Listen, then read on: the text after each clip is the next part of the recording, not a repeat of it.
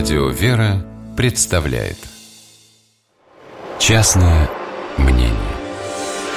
Павел Великанов, протеерей, главный редактор научного богословского портала «Богослов.ру», отец четверых детей. Свободное время посвящает своим близким. Частное мнение.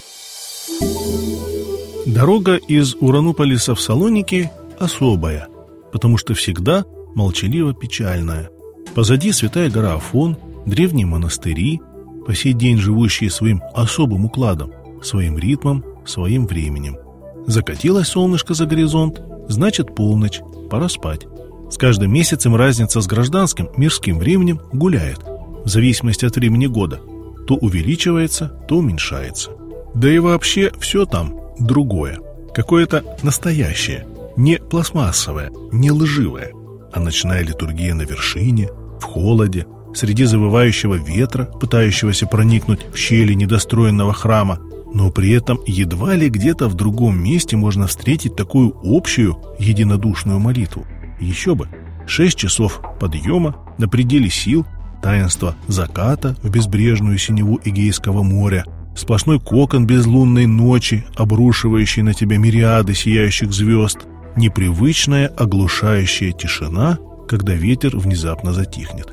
Все это сплавляет любых оказавшихся там крепкий духовный монолит. Отслужив литургию и причастившись, в молчании спускаемся. Каждый несет сосуд своей души, наполненный благодатью, словно хрустальную чашу. Не расплескать бы, не разбить. Чем дальше оказываемся от стен монастырей, тем сильнее начинает подступать печаль. Смотря как за окошком автобуса мелькают гостиницы, пляжи, поля, Хочется снова и снова удержать свою мысль там, на вершине, у какого-то физически ощущаемого подножия ног Христовых.